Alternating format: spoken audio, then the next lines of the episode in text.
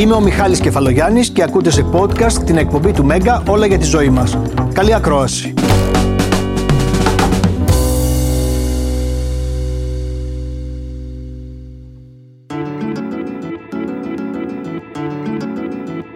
Όλο και περισσότεροι άνθρωποι τα τελευταία χρόνια παραπονούνται ότι χάνουν μέρος της σεξουαλικής τους διάθεσης. Η αλήθεια είναι ότι το φαινόμενο δεν έχει ούτε ηλικία ούτε φύλλο. Σήμερα θα ερευνήσουμε αυτό το θέμα και θα δούμε ποιοι παράγοντες μπορεί να ευθύνονται για αυτό που μας συμβαίνει, αλλά κυρίως με ποιες αλλαγές στην καθημερινότητά μας μπορούμε να το αλλάξουμε.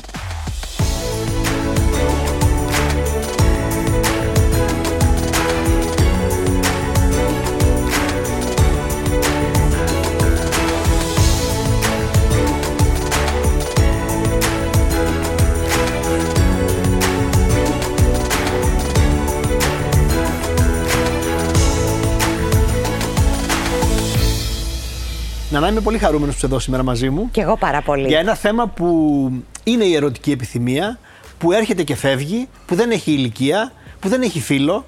Και όταν έπεσε το όνομά σου ως καλεσμένη, λέω μπίνγκο. Σας ευχαριστώ πάρα πολύ που με σκεφτήκατε για αυτό το θέμα. Ναι. Θα κάνω περισσότερες ερωτήσεις στο γιατί, ποιος και. μετά. Μετά, αφού τελειώσουμε. Βεβαίως, βεβαίως. Ωραία. Κάποιος θα είναι πιο έντονο. Εγώ, εγώ, θα, εγώ θα μπω στο ζουμί αμέσως. Ναι. Υπήρξαν περίοδοι στη ζωή σου που λέμε αυτό η λίμπιντο, έτσι το λέει ο κόσμος. Ναι, η ναι. ερωτική επιθυμία χάθηκε. Μία και δύο, εννοείται. Ε, Όχι απλώς χάθηκε, εξαφανίστηκε. Η ερωτική επιθυμία για μένα ταυτίζεται με το έχω διάθεση να ζήσω. Όταν ε, χάνεται αυτό, αρχίζει ο άνθρωπος και μπαίνει σε μία διαδικασία για μένα ανέχειας ή εκφράζει την ανέχειά του και με αυτόν τον τρόπο. Γιατί πιστεύεις ότι συμβαίνει σε όλους τους ανθρώπους και συμβαίνει συχνά και είναι κάτι το οποίο είναι.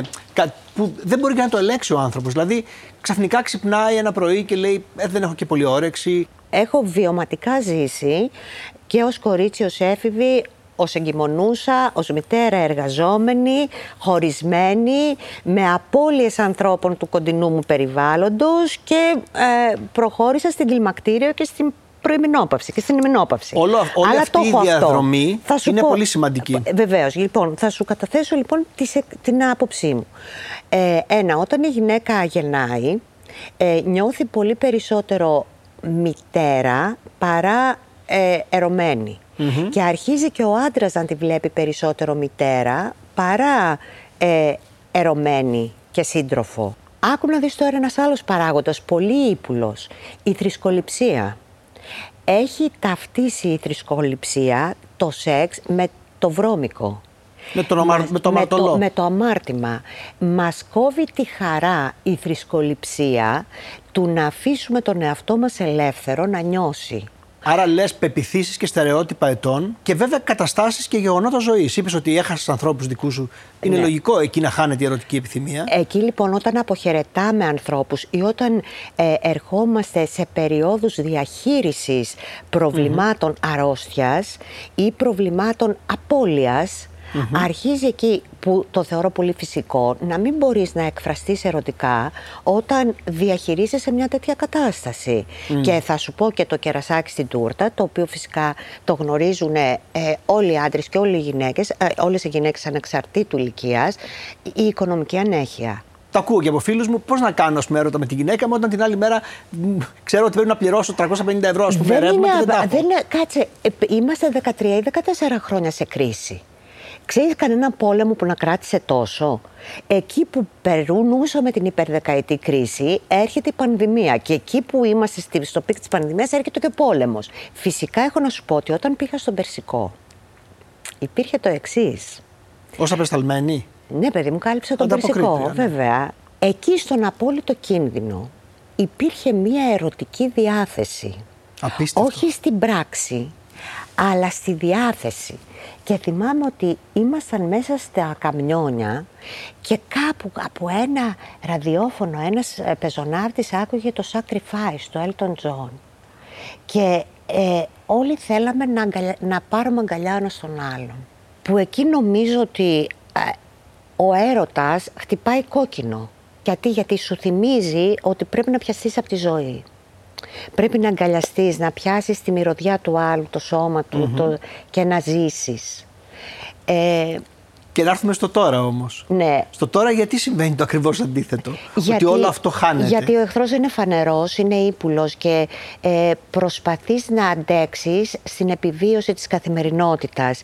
Και εκεί πώς να αφήσει, πώς να αφήσει ε, η γυναίκα τον εαυτό της να φορέσει τα κούνια και να περιμένει τον ε, αγαπημένο της ε, όταν ξέρει ότι θα πρέπει να συζητήσουν για το από πού θα κόψουν για να μπορέσουν να εξασφαλίσουν το, το γάλα του παιδιού και το σχολείο του παιδιού και τα παπούτσια του παιδιού. Καλά, ε, Νανάτα, έχεις βάλει όλα στο πρώτο πεντάλεπτο της εκπομπής. Μα όλα όμως. Δηλαδή σε παρακολουθώ πραγματικά με προσήλωση. Για χαρό, είναι στεναχωρεθώ. Έχεις θέση, όχι, να μην στεναχωρεθείς. Ναι. Καλά έκανες και το έκανες αυτό. Γιατί εγώ θέλω οι καλεσμένοι σε αυτό το πρώτο πεντάλεπτο που είμαστε οι δυο μας ναι. να θέτουν το θέμα. Θα έρθει μαζί μας η κυρία Φερενίδου τώρα, η οποία είναι και ειδικός και θα μπορέσει να μας δώσει και πιο ε, επιστημονικές εξηγήσεις πάνω σε αυτό το Καλημέρα. φαινόμενο. Καλημέρα σας, κυρία Φερενίδου. Έχω έλλειψη ερωτικής επιθυμίας. Σημαίνει ότι δεν μπορώ να συνεπάρξω σεξουαλικά, όχι απαραίτητα. Πολύ σωστά. Καταρχάς, η σεξουαλική επιθυμία θα λέγαμε ότι είναι δύο ειδών. Είναι η αυθόρμητη επιθυμία, η εγγενής επιθυμία, που τη λέμε και λίπιντο και εξυπηρετεί σε όλα τα ζώα το ένστικτο της αναπαραγωγής. Και είναι και η επιθυμία ανταπόκρισης ή απαντητική επιθυμία, η οποία μπορεί να έρθει αφού ξεκινήσουμε ε, τη σεξουαλική διαδικασία.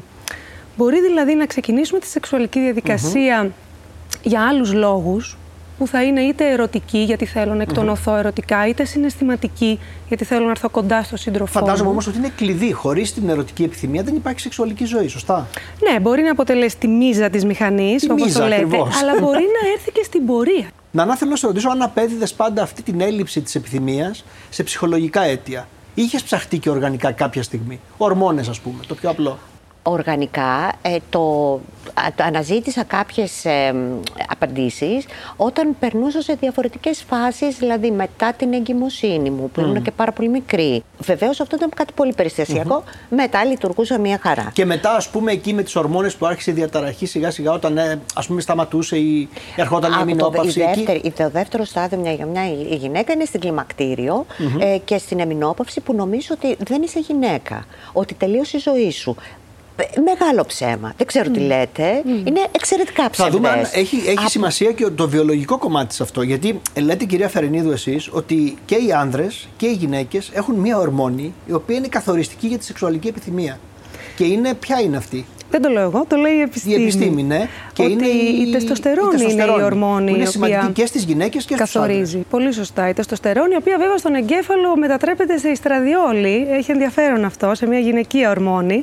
Ναι. Αλλά τα επίπεδα της τεστοστερόνης ε, οφείλουν να είναι μέσα σε ένα φυσιολογικό εύρος, διαφορετικό βέβαια για τους άντρε και τις γυναίκες, έτσι ώστε να υπάρχει σεξουαλική επιθυμία. Με τα χρόνια αυτή η ορμόνη πέφτει, είναι αλήθεια αυτό, χάνεται; Σωστά. Στους άντρες υπάρχει μια σταδιακή πτώση των Αχα. επιπέδων της τεστοστερόνη, ενώ στις γυναίκες γίνεται αυτό λίγο πιο ευνίδια κατά την εμεινόπαυση.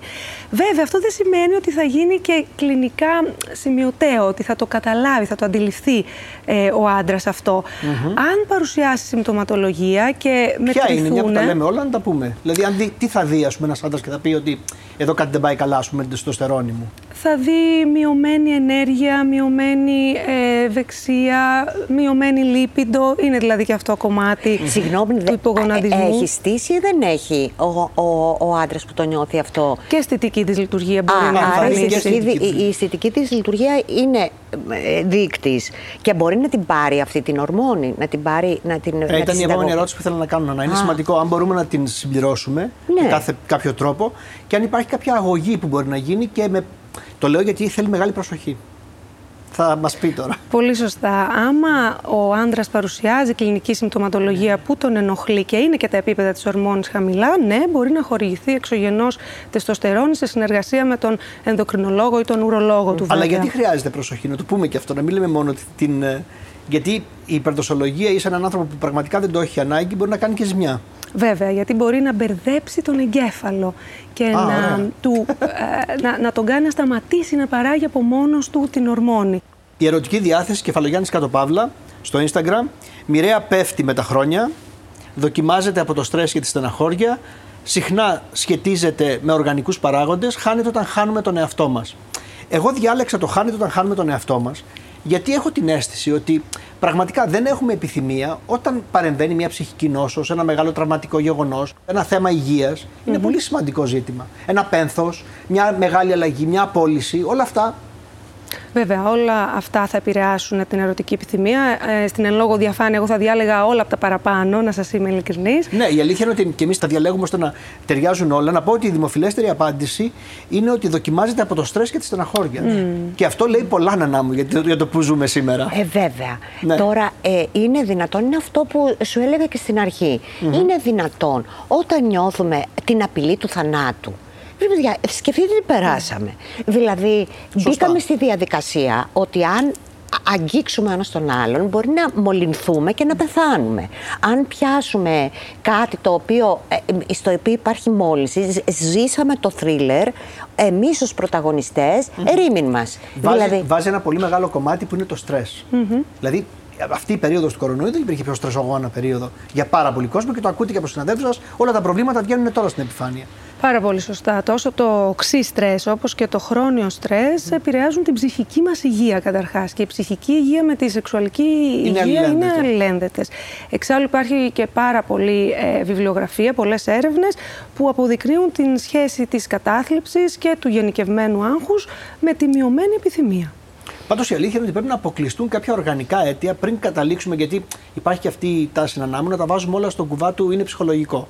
Δεν είναι όλα, γιατί μπορεί να υπάρχουν και κάποια οργανικά αίτια και φαντάζομαι ότι όταν ένας άνθρωπος έχει έλλειψη ερωτικής επιθυμίας και έρχεται σε έναν γιατρό, το πρώτο πράγμα που κάνει ο γιατρός είναι να, του, να δει τα οργανικά, να δει αν είναι οργανικά καλά και μετά να πάει στο ψυχολογικό. Εκτός από το ρόλο της τεστοστερόνης που αναφέραμε, ε, στη γυναίκα και τα ιστρογόνα έχουν πολύ σημαντικό ρόλο στη σεξουαλική διάθεση και στη διέγερση διαταραχές του θηροειδούς, ε, οι χρόνιες νόσοι και οι θεραπείες τους, όπως ο καρκίνος και οι θεραπείες του καρκίνου, η κατάθλιψη και οι θεραπείες της κατάθλιψης και γενικά νοσήματα που μπορεί να επηρεάσουν το νευρικό ή το αγκιακό σύστημα, θα επηρεάσουν τη σεξουαλική μας διέγερση, δηλαδή δεν θα έχουμε την ίδια ευκολία να διαγερθούμε και άρα δεν θα θέλουμε και το ναι. σεξ. Αυτά είναι πολύ σημαντικά, όμως υπάρχει ανάγκη και κάτι άλλο που θέλω να σε ρωτήσω. Ε, βλέπουμε ανθρώπους κάθε ηλικίας, ακόμα και πιτσιρικάδες δηλαδή και νέα κορίτσια, να λένε ότι δεν έχω επιθυμία. Και εκεί πραγματικά αναρωτιέσαι, πώς γίνεται αυτό; Έχω τα σκυλιά μου και τα πάω βόλτα στο πάρκο.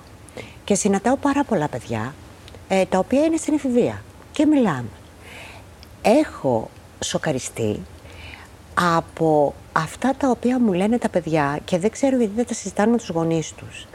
Έχω μιλήσει με κοπελίτσα κούκλα η οποία μου είπε ότι δεν θέλει να κάνει καμία σχέση ε, νιώθει ότι δεν της αρέσει το, το σώμα της και επίσης οι δύο, φίλοι της που, δύο φίλες της που άκουγαν, η μία πίνει αλκοόλ, πολύ αλκοόλ, και η άλλη είχε νευρική ανορεξία. Σου μιλάω ότι ζω σε ένα προάστιο το οποίο θα έλεγα ότι είναι ε, ένα μεσαίο προάστιο. Δεν ζουν ούτε πάρα πολύ ούτε άνθρωποι οι οποίοι δεν έχουν να διαχειριστούν εύκολα την καθημερινότητά τους. Και μου κάνει εντύπωση ότι τα παιδιά που συναντάω στη βόλτα με τα σκυλιά και πιάνουμε συζήτηση με αφορμή τα σκυλια κάπου θέλουν να απευθυνθούν ζητώντας βοήθεια. Mm, πολύ ενδιαφέρον. Συζητάμε για την έλλειψη ερωτικής επιθυμίας. Η Νανά έχει πει πολλά πράγματα από την αρχή της εκπομπής και πολύ προσωπικά. Θέλω να σε ρωτήσω αν πραγματικά πιστεύεις, βάζοντας το τώρα σε μια ζυγαριά, ότι ε, αυτό που οδηγεί τελικά έναν άνθρωπο στην έλλειψη αυτής της ερωτικής επιθυμίας μπορεί να έχει να κάνει καθαρά και με τον ποιον έχει απέναντί του πολλές φορές. Εννοείται. Κοίταξε, ε, εγώ θα, θα μιλήσω και βιωματικά ότι ας πούμε σε μια περίοδο της ζωής μου που εγώ και το λέω γιατί μπορεί να συμβαίνει και σε πολλούς άλλους Εγώ ήμουν στο peak. Εγώ είχα, ήμουν υπερπροβεβλημένη. Ε, επειδή είχα, η σχέση μου ήταν ανταγωνιστική, εκείνη την εποχή ο σύντροφός μου μου έκανε συνεχώς παρατηρήσεις. Και άρχιζα ενώ υποτίθεται ότι εγώ τότε ήμουνα ε, ευχάριστη στην, ως εξωτερική εμφάνιση, ήμουνα τόσο συρρυκνωμένη στο κομμάτι το γυναικείο που είχα σχεδόν να κουμπίζει στο μοναχισμό. Ναι. Το ακούς αυτό; Από τις παρατηρήσεις. Από τις παρα... Δηλαδή δεν είχα, δεν, δεν ήμουν ασφαλής. Και θεωρώ, επειδή το έχω αυτό συζητήσει. Αυτό είναι η συναισθηματική ασφάλεια που λένε πολλές γυναίκες, ότι όταν δεν υπάρχει συναισθηματική ασφάλεια, χάνεται και ερωτική επιθυμία. Ισχύει αυτό; Η συναισθηματική ασφάλεια είναι σίγουρα ένα, μια ήρεμη θάλασσα όπου εκεί πάνω μπορεί κανείς να χαλαρώσει και να εκφράσει τη σεξουαλικότητά του. Όταν υπάρχει στρες κατά την σεξουαλική διαδικασία δεν μπορεί να λειτουργήσει ο οργανισμός. Η αλήθεια είναι πάντως να ότι πολλοί δεν τα συζητάνε αυτά. Τα βάζουν κάτω από το χαλί. Ναι, βέβαια. Εσύ το συζήτησες, δηλαδή είπες στον σύντροφός σου τότε ότι ή απλώς αποφάσισες κάποια στιγμή να το αφήσεις και να φύγεις.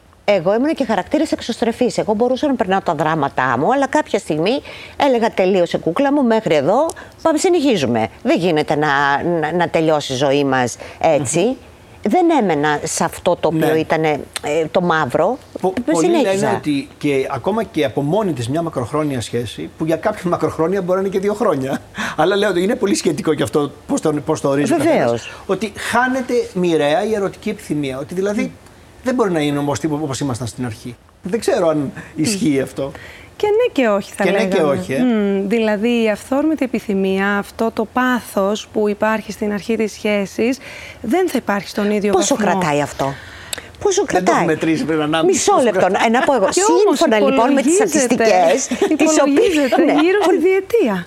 Maximum διετία. Ναι. Α, συμφωνείτε σε αυτό. Βεβαίως. Δηλαδή δεν μπορεί να έχεις αυτό το φουρ, φουρ, φουρ, φουρ, φουρ πάνω από δύο χρόνια. Ωραία, πάνω και από... μετά τι ναι, με- κάνεις, προσαρμόζεσαι σε μια άλλη κατάσταση; Μετά αφενός θα υπαρξει σεξουαλική δραστηριότητα για άλλους λόγους, δηλαδή για να νιώθει κανείς τη συναισθηματική εγκύτητα ή για να εκτονώνεται και να έχει μια ωραία ερωτική εμπειρία με τον σύντροφό του. Και βέβαια σε αυτό μπορεί να βοηθάει και η ποικιλομορφία ε, στη σεξουαλική ζωή του ζευγαριού. Ναι, το να Τι μην εννοείς; υπάρχει επιθυμία είναι και ένα καμπανάκι ότι και το σύνολο της σχέσης, δηλαδή τα θεμέλια της, δεν πάνε καλά. Ή όχι απαραίτητα. Αρκετά συχνά είναι αλληλένδετα. Βέβαια, είναι αλληλένδετα. εξαρτάται Ωραία νέα μας έχετε πρωί-πρωί. με το Περίμενε πόσο τώρα. σημαντικό είναι το σεξ ε, για το ζευγάρι. Γιατί υπάρχουν και ζευγάρια που δεν τους εννοείς, δεν τους ενδιαφέρει, ενδιαφέρει; τόσο πολύ. Το ακούω και αυτό. Υπάρχουν άνθρωποι που μένουν Να μαζί. πω κάτι. Ναι, Που, που το, νομίζω το πάμε γύρω-γύρω. Θα πω κάτι. Μπορεί να ακουστεί αιρετικό. ναι. Λοιπόν, δεν πιστεύω στη μονογαμία στη σχέση εγώ. Ή Καλά, για τους γιατί- άντρες. γιατί ακούγεται αιρετικό Διότι αυτό; θα σου πω. Διότι αυτό υπάρχει το εξής. Λένε, ας πούμε, θα είμαι μαζί σου για πάντα. Μωρέ, πιο πάντα. Για τους άντρες, με συγχωρείτε. Εγώ θεωρώ ότι δεν μπορεί να είσαι από τα 20 μέχρι τα 80 με τον ίδιο άνθρωπο κάθε μέρα, κάποια στιγμή δεν σου κάνει τίποτα. Καθόλου. Δηλαδή, δε- εκτός από εξαιρέσεις που επιβεβαιώνουν τον κανόνα. Λοιπόν, αισθάνομαι άβολα με το σώμα μου και αυτό επηρεάζει την ερωτική μου επιθυμία. Ένα 66% απαντά ναι. Να Πολύ αλήθεια. μεγάλο ποσοστό. Μμ, βέβαια, και εγώ σε αυτό είμαι, στο 66. Στο 66 είσαι. Βέβαια. Ναι. Εννοείται. Εγώ. Από σένα δεν θα περίμενα να πεις ότι αισθάνεσαι άβολα με το σώμα σου. Αχ, δεν μπορείς να διανοηθείς. Νόμιζα ότι είχα ποπό μεγάλο και μονίμως φορούσα ένα φούτερ γύρω από το τζιν μου. Ξέρεις πότε, δηλαδή μπορεί να, τώρα γε- μην γελάσετε, εγώ νόμιζα ότι είμαι, γελάτε. Να, λοιπόν, ή θα πεις αλήθειες Ναι. ή θα υποκρίνεσαι. Λοιπόν, εγώ ένιωθα για πάρα πολλά χρόνια ότι οι αναλογίες μου ήταν λάθος. Αυτό είναι το body phantom, όπως το λέτε εσείς. Άλλο σώμα βλέπαν Φάντασμα. άλλοι, άλλο έβλεπα εγώ. Ναι. Λοιπόν, μονίμως λοιπόν και να χτυπιάμε στη γυμναστική και στο τρέξιμο και στη, δι- στη δίαιτα και στη διατροφή και και και ναι. και, και, και. Συμφιλιώθηκες ποτέ με αυτό; Μπα. Κατάφερες; Ε, τώρα που μεγα... όσο μεγαλώνω θα πω καλύτερα. Απελευθερώνεσαι τώρα. Ναι, ναι, ναι, ναι, ναι. Λέω δεν πειράζει, δεν Είναι μπορεί αυτό να που έλεγε τρώω. το τραγούδι, σε όποιον αρέσουμε για τους άλλους δεν Ναι, θα μα μπορέσουμε. δεν μπορεί να τρώω συνέχεια γαλοπούλα και μπρόκολο, κοτόπουλο Ακριβώς. και μπρόκολο, μπρόκολο και κολοκύθι. Λοιπόν, κατάλαβες; η εικόνα του σώματο πολύ σημαντική, ακόμα και για πολύ νέους ανθρώπους. Είτε αγόρια είτε κορίτσια. Πολύ το σωστό. αγόρι θέλει το six pack, το κορίτσι θέλει το σώμα αυτό της Barbie, ας πούμε. Και μην ξεχνάτε πόσα χρόνια είμαστε στο, στα χρόνια της προβολής του σώματος και με τι διαστρεβλωμένες εικόνες έρχονται αντιμέτωπα τα παιδιά που είναι φιλτραρισμένες και ε, δείχνουν μια εικόνα η οποία δεν ε, αντιπροσωπεύει την πραγματικότητα. Τι κάνουμε για να υπερνικήσουμε αυτό, αυτή την ε, ε, όχι καλή εικόνα που έχουμε για το σώμα μας για να μπορέσουμε να απελευθερωθούμε και στο σεξ. Γιατί αυτά, από ό,τι καταλαβαίνουν, είναι αλληλένδετα. Και η επιθυμία. Δηλαδή, αισθάνομαι να κάνω σεξ με έναν άνθρωπο όταν αισθάνομαι ότι και το σώμα μου είναι ωραίο, το αγαπάω το σώμα μου. Σωστά; Σωστά. Η εικόνα σώματος συνδέεται με την ερωτική επιθυμία, άρα πρέπει πρώτα εγώ να αγαπήσω το σώμα μου. Με ποιο τρόπο είναι εξατομικευμένο. Σίγουρα η αυτοφροντίδα βοηθάει, η διατροφή, ο ύπνος, η φυσική άσκηση, αλλά μπορεί να χρειαστεί και, και ψυχολογική υποστήριξη. ψυχοθεραπευτική Το κατάλαβα. Είναι μύθος ότι η απιστία σκοτώνει την ερωτική επιθυμία. Εδώ, εγώ περίμενα μεγαλύτερα ποσοστά, αλλά βλέπω ότι μοιράστηκαν και ομολογώ εντυπωσιάστηκα. 43% λέει ναι, 57% λέει όχι. Εξαρτάται η ερώτηση βέβαια ποιον αφορά, αυτόν που απιστεί ή το θύμα της απιστίας; Σωστό και αυτό. Η απιστία σκοτώνει την ερωτική επιθυμία, πιστεύετε, ή την αναζωπυρώνει; Φυσικά με έχουν απατήσει. Έτσι, το, με έχουν απατήσει. Ε, όταν ε, ε, το συνειδητοποίησα και ήταν με πολύ άγαρμο τρόπο. Ε, λοιπόν, όταν το συνειδητοποίησα, α, ε, καλά, εννοείται ότι ο, ήτανε, ο θυμός μου ήταν αδιανόητος. Μετά όμως, όταν εγώ μπήκα σε μια διαδικασία ανάκαμψης και είπα στον λοιπόν, είναι έτσι, είναι, είσαι με την κυρία, ναι. πολύ ωραία, λοιπόν τέλος. Μετά γύρισε όλο άποδα. Άρχισε να με ποθεί πάρα πολύ όταν του είπα τελειώσαμε. Δηλαδή. Ε, Άβυσο η ψυχή του ανθρώπου. Άβυσο, βεβαίως. Πάρα πολύ. Δηλαδή, εγκατέλειψε την, ε, την, την άλλη. Ξανα... Γύρισε εγώ, πίσω. Βεβαίως. Εγώ ε, φλέρταρα με έναν άλλο κύριο και ε, το είχε παρακολουθήσει και το είχε δει και είχε γίνει έξαλλος. Γύρισε όλο τούμπα.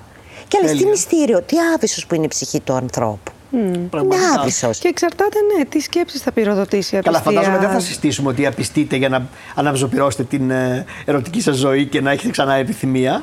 Η ερωτική επιθυμία επηρεάζεται ακόμη και από μικροπράγματα στην καθημερινότητά μου. Εδώ υπάρχει μια τεράστια πλειονότητα που είναι 92% που λέει ότι αυτό που της φταίει, που δεν έχει επιθυμία, είτε είναι άντρες είτε είναι γυναίκες, είναι τα μικροπράγματα της καθημερινότητας. Ποια είναι αυτά, τι έχουν στο μυαλό τους όταν απαντάνε 92% ναι σε αυτή την ερώτηση; Όταν τα μικροπράγματα έχουν μεγάλη επίπτωση στην ψυχική μου υγεία, θεωρώ ότι με αυτό το μηχανισμό. Θα σου πω. Το εργασιακό στρες, ας πούμε, θα έλεγα ναι. εγώ. Άλλο; Τα, τα παιδιά και οι δυσκολίες του γονεϊκού ρόλου, η ρουτίνα, ε, η κόποση. Αυτά μπορεί να είναι και μικροπράγματα, μπορεί να είναι όμως και πολύ μεγάλα στην επίπτωση που έχουν πάνω μας. Έχεις σκεφτεί να είναι ένα μικρό πράγμα που. Εννοείται. Να μην κλείνει ο άλλος την πόρτα της τουαλέτας. Να μην. Βεβαίως. Να, κάνει... βεβαίως, να μην κάνει. να είναι διακριτικός. Η, η διακριτικότητα. Να είναι τα μικροπράγματα. Δεν είναι μικρό πράγμα. Να κάνει μπάνιο. Να ξέρει να είναι καθαρός. Να, ε, Καλά, αυτό δεν είναι μικρό πράγμα. Είναι, είναι, είναι βασικό. Τα μικρο... Μισό λεπτό. Το μπάνιο ξέρεις πώς κάνει μπάνιο και μετά να το αφήνει το μπάνιο λες και έχει γίνει το, τα ναυάγια του Τιτανικού. Εκεί αρχίζεις και φουντώνεις, διότι έχεις 150 ρόλους να διεκπαιρεώσεις και μετά σου λέει Μα είσαι σπαστικιά. είσαι σπαστικιά, δηλαδή εγώ θα πάω να κοιτάξω μια άλλη και μην εσύ να, να, να, να, να, να καθαρίσει και να είναι. Ναι. Μετά, ας πούμε, πρέπει να τα κάνεις όλα αυτά, να βγάλεις τα σκουπίδια, να κοιμήσει τα παιδιά, Ναι. να κάνεις να ταΐσεις το σκυλί, να κάνεις το άλλο. Να δει ο άλλος τον αγώνα, γιατί είναι ρε φίλε, και αυτό να γίνει να ξεσπάσει. Και μετά, άμα δεν είσαι και πολύ ωραία και προκλητικά ντυμένης. Πώς είσαι τώρα έτσι με την παντόφλα, ρε αγάπη μου; Πάντως, Πώς είσαι με τη επειδή φόρμα; μιλάτε πολύ για τις γυναίκες, θέλω να πω λίγο και το κομμάτι των ανδρών ότι ο άνδρας επειδή στερεοτυπικά έχει το ρόλο του κουβαλητή του να τα φτιάξει όλα και αυτά, έχει κουβαλάει πάρα πολύ μεγάλο στρες που μπορεί να μην το βλέπει μια γυναίκα στην οικογένειά της, αλλά είναι ένα στρες που μπορεί να τον οδηγήσει ακόμα και στην έλλειψη επιθυμίας. Το λέω γιατί αντίστοιχα, άλλα μπορεί να είναι τα μικροπράγματα για μια γυναίκα, αλλά μπορεί να είναι και σημαντικά τα άλλα μικροπράγματα για έναν άντρα. Ο τρόπος που ζω, κατά χρήσης και έλλειψη άσκησης, είναι ικανός να επηρεάσει τη σεξουαλική μου επιθυμία, την ερωτική μου επιθυμία. Ένα 85% το πιστεύει αυτό και νομίζω ότι αυτό είναι ξεκάθαρο. Είναι πολύ σημαντικό. Λέγεται είπατε για την αυτοφροντίδα, για το πώς συμπεριφερόμαστε στο σώμα μας και όλα αυτά. Μπορεί να επηρεάσει την ερωτική επιθυμία.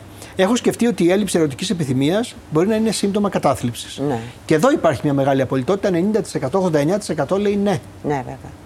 Είναι κλασικό σύμπτωμα της Κλασικό κατάθλιψης. σύμπτωμα, ε. Μμμ. Αλλά αυτό που έχει σημασία να πούμε είναι ότι και οι θεραπείες της κατάθλιψης μπορεί να έχουν αρνητική επίπτωση στη σεξουαλική επιθυμία. Τα αντικαταθλιπτικά. Μμμ. Τα αντικαταθλιπτικά κόβουν τη διάθεση ε, για ε, ε, ερωτική επιθυμία και το λένε και οι γιατροί βέβαια αυτό, το οποίο περνάει όμως. Μπορεί να περάσει, μπορεί και όχι, αλλά η γενικότερη βελτίωση στη διάθεση μπορεί να το εξισορροπήσει. Να πούμε ότι όλα αυτά τα βάλαμε στις κάρτες γιατί είναι τροποποιήσιμοι παράγοντες. Ένας παράγοντας που δεν είναι τροποποιήσιμος είναι ο ερχομός των παιδιών. Είπες αρκετά πράγματα στην αρχή. Ναι. Ότι τα παιδιά φέρνουν τα πάνω κάτω. Mm. Καταρχάς δεν υπάρχει ιδιωτικότητα. Πολλά ζευγάρια έχουν άλλο ρόλο πια. Νομίζουν ότι έχουν άλλο ρόλο, δεν ξέρω. ή ξεχνάνε τον παλιό. Εκεί τι κάνουμε; Εκεί πρέπει να κάνουμε κάτι, διότι αν το αφήσουμε δεν θα διορθωθεί εύκολα από μόνο του. Δηλαδή, τα παιδιά μόλις έρθουν σε ένα ζευγάρι, εντάξει, τον πρώτο καιρό, η κόπωση, η αϊπνία, η αγωνία για τους καινούριους ρόλους, η εμπλοκή της ε, ευρύτερης οικογένειας, όλα αυτά λειτουργούν λίγο αρνητικά προς τη σεξουαλική Η έλλειψη δε ιδιωτικότητας, δηλαδή η αίσθηση ότι το ζευγάρι δεν μπορεί να έχει μόνο του χρόνο και χώρο, είναι ένας αρνητικός συντελεστής ο οποίος μπορεί να συνεχιστεί για πάρα πολλά χρόνια και το ζευγάρι αν δεν επιδιώκει να τον βρίσκει αυτόν τον χρόνο να το χάσει. Λοιπόν, εδώ πάλι το κλειδί για όλα αυτά, το είπε η Νανά, με πολύ ωραίο τρόπο, είναι πάλι η επικοινωνία. Λέει ότι κάποια στιγμή θα εκραγεί η ίδια, θα, τα, θα πει φεύγω ή δεν θα, θα, θα πει. Το θέμα είναι τι μπορούν να πούν οι άνθρωποι και τι δεν μπορούν. Το λέω γιατί αυτή η επικοινωνία έχει πολύ λεπτές ισορροπίες. Μπορεί να προσβάλλεις τον άλλον. Μπορεί να κάνεις ναι. τέρατα. Δηλαδή, μπορεί να ξεκινήσεις για να λύσεις τα προβλήματα και να τα κάνεις χειρότερα. Είναι και ένας από τους λόγους που πολλές φορές τα ζευγάρια θα απευθυνθούν σε έναν ειδικό να τους θυμίσει πώς να επικοινωνούν σεξουαλικά ή να τους διδάξει πώς να επικοινωνούν, γιατί αν δεν επικοινωνήσουν, δεν υπάρχει περίπτωση να αντιμετωπιστούν τα σεξουαλικά του ζητήματα. Και μια τελευταία κουβέντα για τους νέους ανθρώπους που είπαμε πριν ότι μπορεί να έχουν αυτή την έλλειψη επιθυμίας. Όντως, τα ψυχογενεία είναι πιο συχνά στους νέους. Ε, κάτι που βλέπουμε είναι το άγχος επίδοσης, δηλαδή να βλέπουν το σεξ σαν εξετάσεις, να τους αγχώνει πάρα πολύ και αυτό να έχει επίπτωση στη διέγερσή τους. Και δευτερογενώς στην επιθυμία, διότι δεν θέλω να μπω σε μια διαδικασία που μου φέρνει πάρα πολύ στρες, οπότε αρχίζω να την αποφεύγω. Οπότε λέω, ας μην το κάνω καθόλου. Νανά, τι κρατάς από την κουβέντα μας; Θα μείνεις μαζί μας, βέβαια. Σας ευχαριστώ πολύ. Και εγώ σας ευχαριστώ. Ένα, ένα τίτλο βάλουμε και θα πάμε, έχουμε και άλλα θέματα μετά. Ωραία. Εγώ θα πω αυτό που πίστευα πάντα, ότι ο έρωτα είναι η πιο επαναστατική πράξη. Δεν γνωρίζει σύνορα, θρησκείες, πατρίδες κτλ. Ε, και ε, ε, κρατάω από τη σημερινή μας κουβέντα ότι το μεγαλύτερο, το μεγαλύτερο ποσοστό του πληθυσμού έχει θέμα.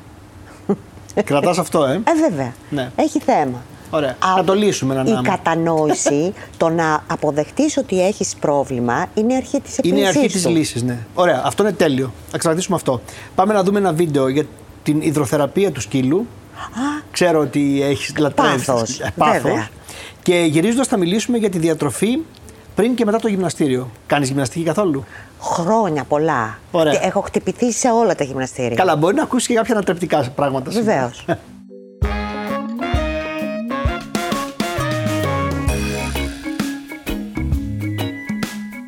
Η υδροθεραπεία για σκύλους αφορά την ε, κίνηση του ζώου μέσα στο νερό, είτε αυτό είναι βάθυνση, είτε αυτό είναι κολύμπι. Σε περίπτωση που γίνεται κολύμπι, τότε η ενδυνάμωση είναι περισσότερο αφορά τα πρόστια άκρα, ενώ σε περίπτωση που γίνεται βάθυνση, δουλεύουμε περισσότερα τα οπίστια άκρα. Το νερό έχει πάρα πολλές ευεργετικές ιδιότητες. Ε, ένα από τα χαρακτηριστικά του νερού είναι η άνωση, η οποία στην ουσία ε, βοηθάει έτσι ώστε να επιτρέπει την κίνηση του ζώου χωρίς να καταπονεί τις αρθρώσεις του.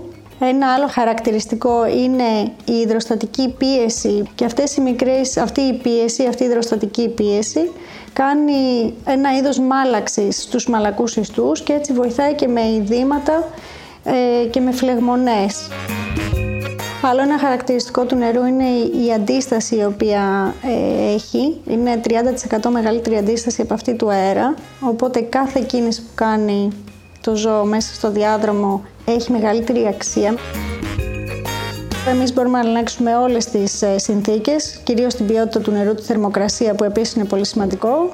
Βάζουμε σταθερή θερμοκρασία 28 βαθμούς έτσι ώστε αυτό κάνει και μία ε, μικρή θέρμανση στους ιστούς κατά τη διάρκεια της κίνησης και ε, επίσης ε, εδώ έχουμε τη δυνατότητα να ελέγχουμε την αντίσταση και το ρυθμό της κίνησης.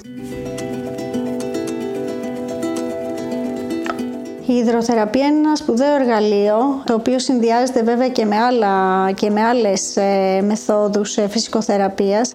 Βοηθάει πάρα πολλές καταστάσεις. Στα ορθοπαιδικά περιστατικά κυρίως επικεντρωνόμαστε σε ζώα τα οποία έχουν οστεαρθρίτιδα, σε τραυματισμούς μαλακών ιστών, σε νευρολογικά περιστατικά, καθώς επίσης και σε ε, περιστατικά τα οποία έχουν περιορισμούς στις ε, αρθρώσεις. Επίσης είναι ένα εργαλείο το οποίο χρησιμοποιούμε και για αδυνάτισμα, για βελτίωση δηλαδή του σωματικού βάρους του ζώου. Ε, δίνει μια γενική ευεξία και βελτιώνει και ακόμα και την ψυχολογία ενός ζώου το οποίο σε άλλες συνθήκες δεν έχει κινητικότητα. Η διάρκεια μιας συνεδρίας είναι περίπου 20 λεπτά. Πολλές φορές αυτό συνδυάζεται και με κάποιο παιχνίδι, με διατροφή μέσα στο διάδρομο. Η παρουσία του ιδιοκτήτη δεν κρίνεται απαραίτητη, πάντως πάντα είναι ευεργετική, διότι το ζώο θα κάνει παραπάνω πράγματα όταν ο ιδιοκτήτης είναι παρόν και πάντα προσπαθούμε να έχουμε τον ιδιοκτήτη, ε, γιατί το κάλεσμά του σίγουρα είναι κάτι στο οποίο το ζώο ανταποκρίνεται.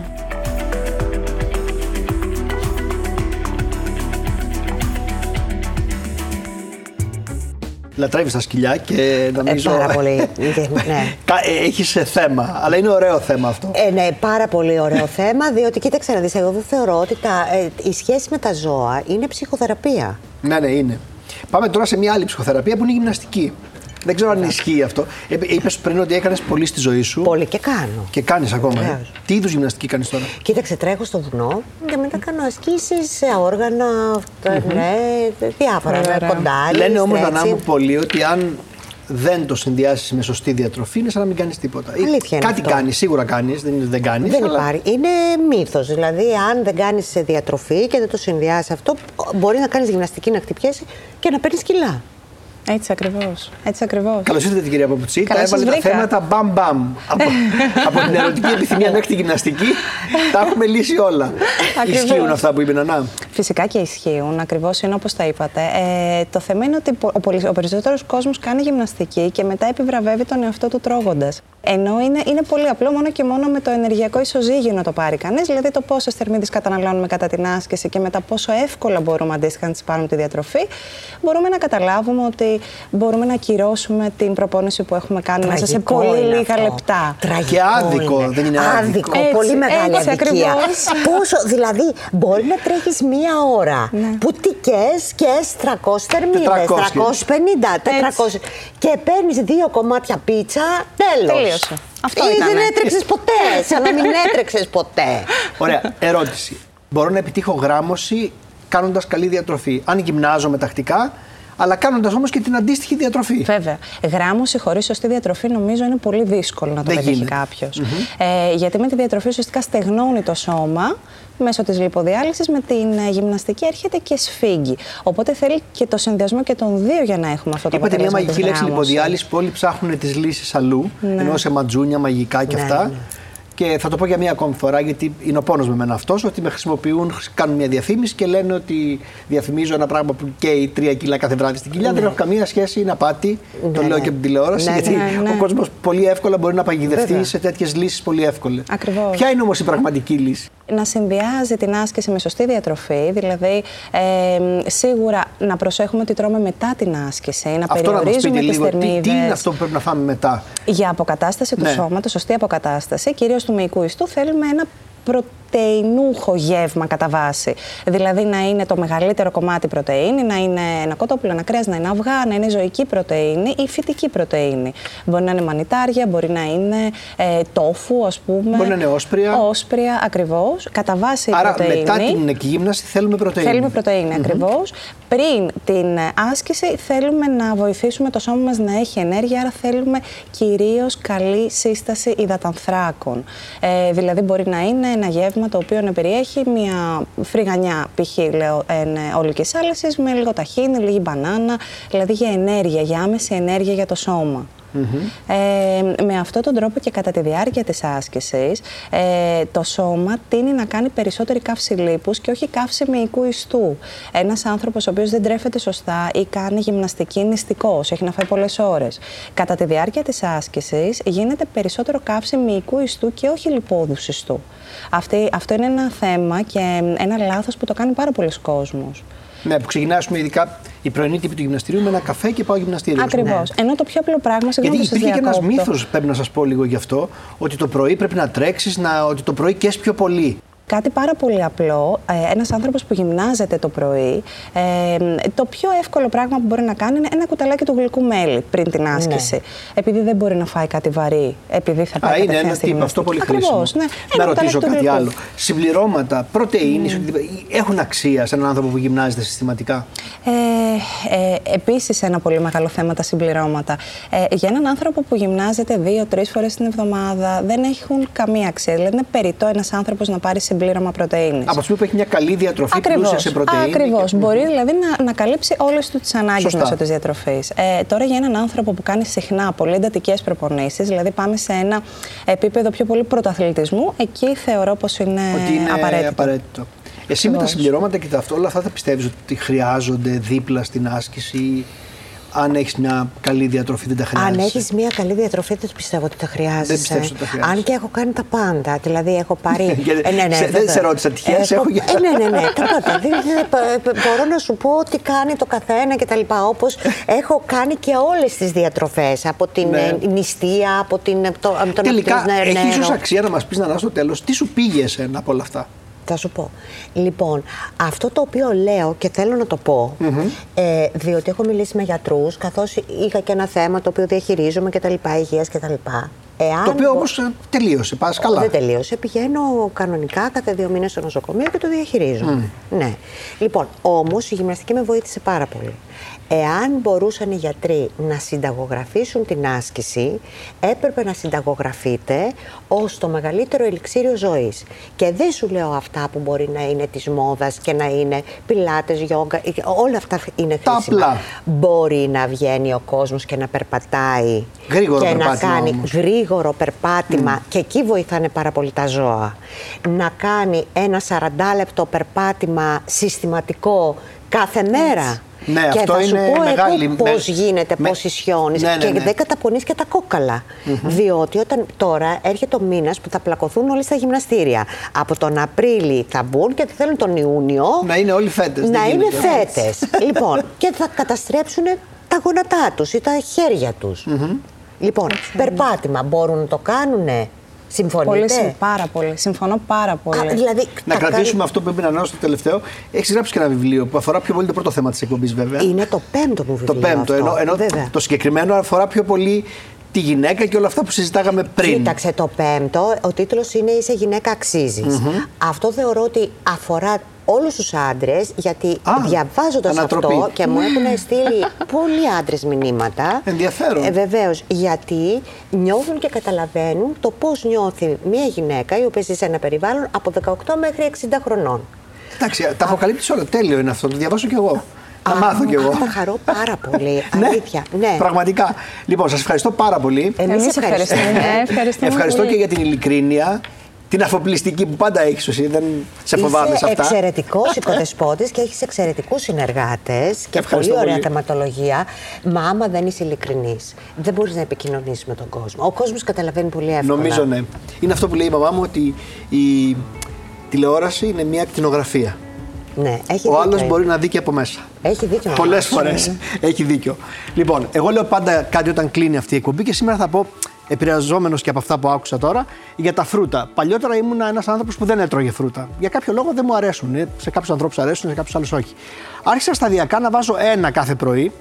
Το ένα έφερε και δεύτερο το απόγευμα και σιγά σιγά έφτιαξα γεύματα που είναι ας πούμε δεκατιανό και απογευματινό με φρούτα και κατάλαβα και την αξία τους. Θέλω να πω ότι ο οργανισμός φαίνεται ότι συνηθίζει από ένα σημείο και μετά να κάνεις μια αλλαγή και την κρατάει. Γεια σας.